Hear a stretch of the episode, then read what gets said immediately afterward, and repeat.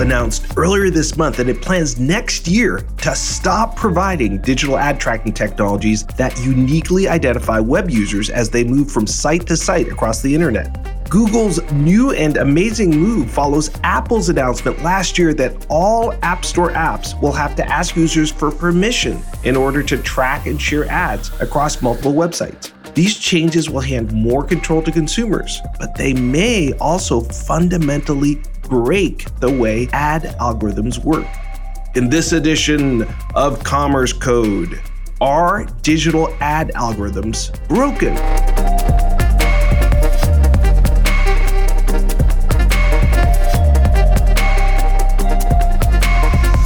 I'm Silvio Tavares here in San Francisco on March 19th. This is Commerce Code, brought to you by DCA, the Digital Commerce Alliance. It's great to be with you. We've all become practically numb to those annoying digital ads that seem to follow us across the web and also across all of our favorite apps. I'm sure it happens to you when you use Google to search maybe for a new pair of running shoes. The next thing you know, running shoes ads start displaying on your Wall Street Journal website, on that homepage, on your Facebook feed. It's all a bit creepy, isn't it? Sophisticated targeting algorithms make that spooky experience work by tracking your unique ad identifier across multiple digital properties, and they do it all without asking for your permission. That is why two of the biggest providers of these persistent ad identifiers, Apple and Google, well, they're calling it quits. In response to increasing consumer and regulatory concerns about privacy, ad algorithms that track you without your permission, well, they have their days numbered. There's a new breed of sophisticated targeting that has grown up to take the place of those old types of ads. These new ads are opt-in ads, where a consumer gives permission to have their data, especially their payment and purchase data, tracked so that the ad platform can target ads based on the consumer's past spending. These opt-in ads go by many, many names, including card-linked offers, CLOs, card-linked marketing, and payment-linked marketing. But the thing they all have in common is that they're opt-in and the consumer gives permission. Today on the show, we speak with Omar Rafi, the CEO and founder of Crowd. The company develops algorithms for banks' ad platforms that use card linking. We discuss whether their ad algorithms still work in this new age of commerce and how algorithms are leveling the playing field for big companies and small merchants. Good morning, Omar. How are you? Yeah, I'm well, thanks, Silvio. And yourself? I'm doing great, and it's wonderful to have you back on the podcast. You've spoken on the podcast before. Now, you're in London, and of course, London historically has been really the financial center of Europe. And Crowd works with many banks and also with many commerce apps. And one of the key things you guys do is develop targeting algorithms that enable these companies to match the right consumer with the right offer from a specific merchant. With all of the changes in how people shop in the past year, do these matching and targeting algorithms that you and others have developed for banks for their card-linked offer programs, do those targeting algorithms still work?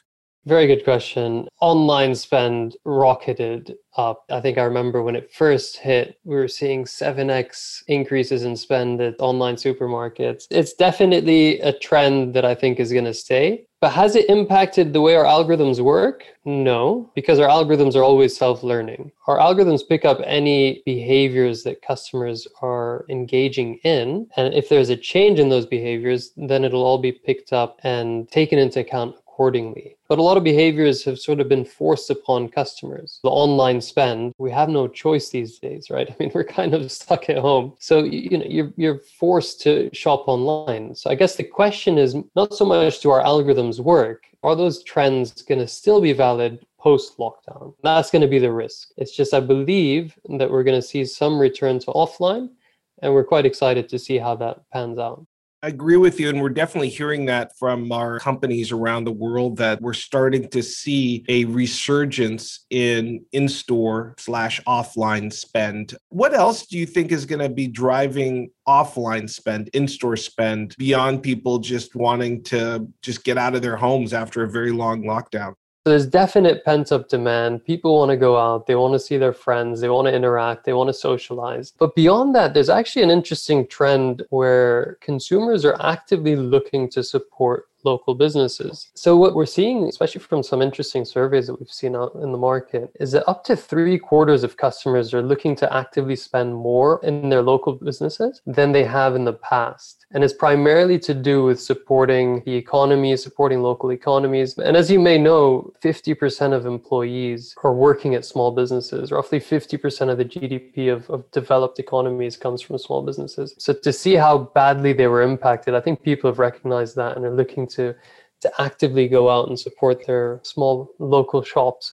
Yeah, that is a really enduring change that we're seeing after, probably the last decade of just everything going big when it comes to shopping, people shifting a lot of their online purchases to mega sites like Amazon. Now we're seeing consumers say, hey, I want to practice commerce with a conscience and I want to support my local business, my local bakery, my local coffee shop. That being said, a lot of these SMBs, small and medium-sized businesses, they haven't been all that sophisticated in using digital techniques to target and acquire customers. They haven't seen a lot of personalization. Why has it been so hard for this sector to use personalization and really targeted customer acquisition? A lot of consumers, even if they shop offline and locally, they do try to find some information on the brands that they're going to shop at. Typically, that comes from digital sources, right? It's online reviews, it's blogs, it's catalogs, and not all merchants are very adept to those mediums to communicate with customers. The issue that you also see is that if you look at, for example, personalization in the card linking space, and of course, typically it relies a lot on the transaction data. And if you look at small businesses and the level of transaction data that you see there compared to the large businesses that you just mentioned, it's just not comparable. And being able to create an algorithm that can understand customer behaviors when there's not a lot of data, it's difficult. And we've been going around trying to augment the transaction data that we see at small businesses, which at least gives us insights into where customers are spending, but very little insights into why they're spending there by looking at publicly available information. So we're actually kind of doing that research that customers would typically do themselves. We're doing it on their behalf, but then analyzing millions and millions and tens of millions of data points in a very efficient way so that when the customer is approached by that small merchant through their bank, for example, it's actually something that is very relevant to them and very personalized to them as well.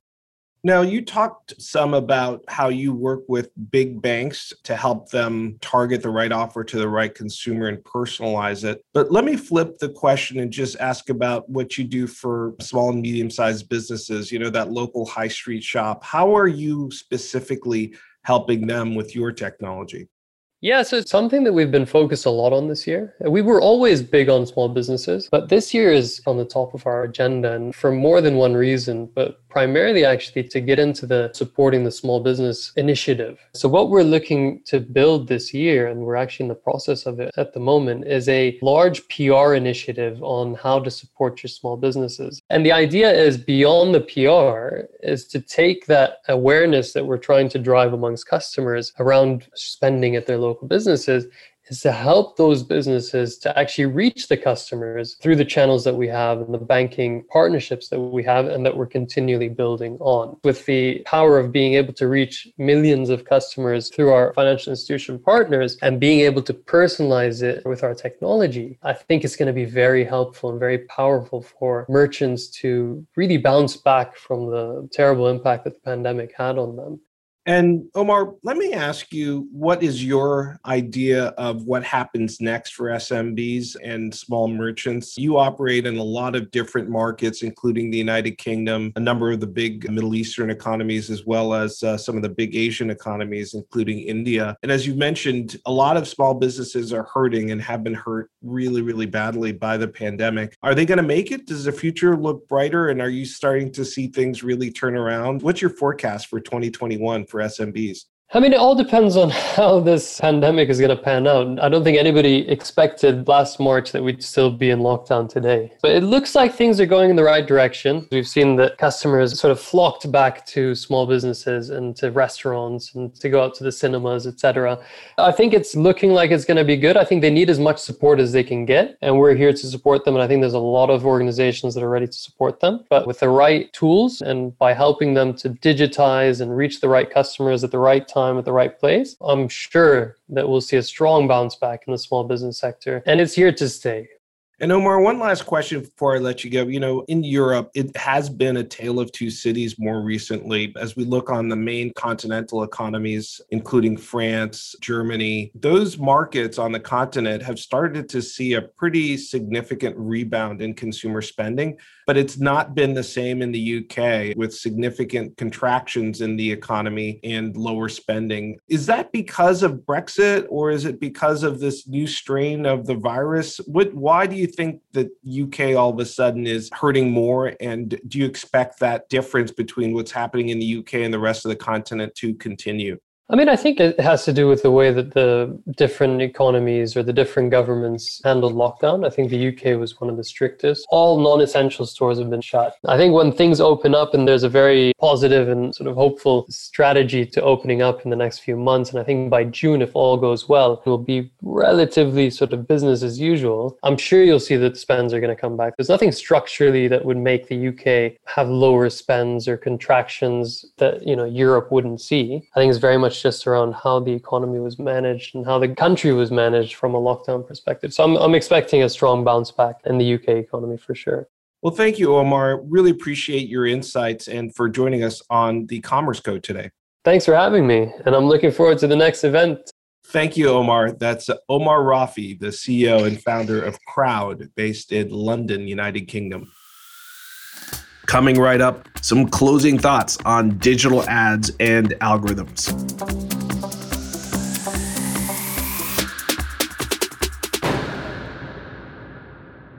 We've all known for some time that the way ads track you without your permission, well, that was eventually going to have to change. It's clear that we're entering a new era of digital commerce where consumer privacy and enhanced control over personal data, well, that's going to become the rule rather than the exception.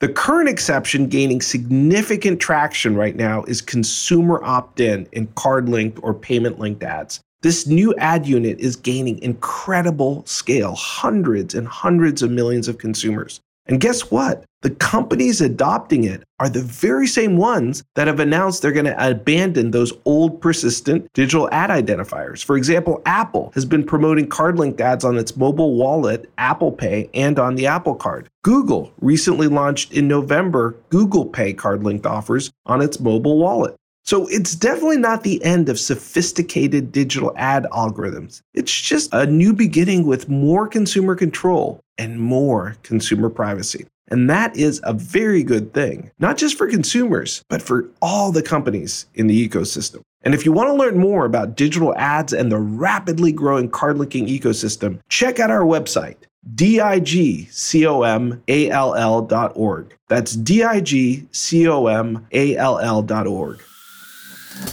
For the Digital Commerce Alliance, take care of yourself and take care of each other. God bless you. This is Silvio Tavares signing off.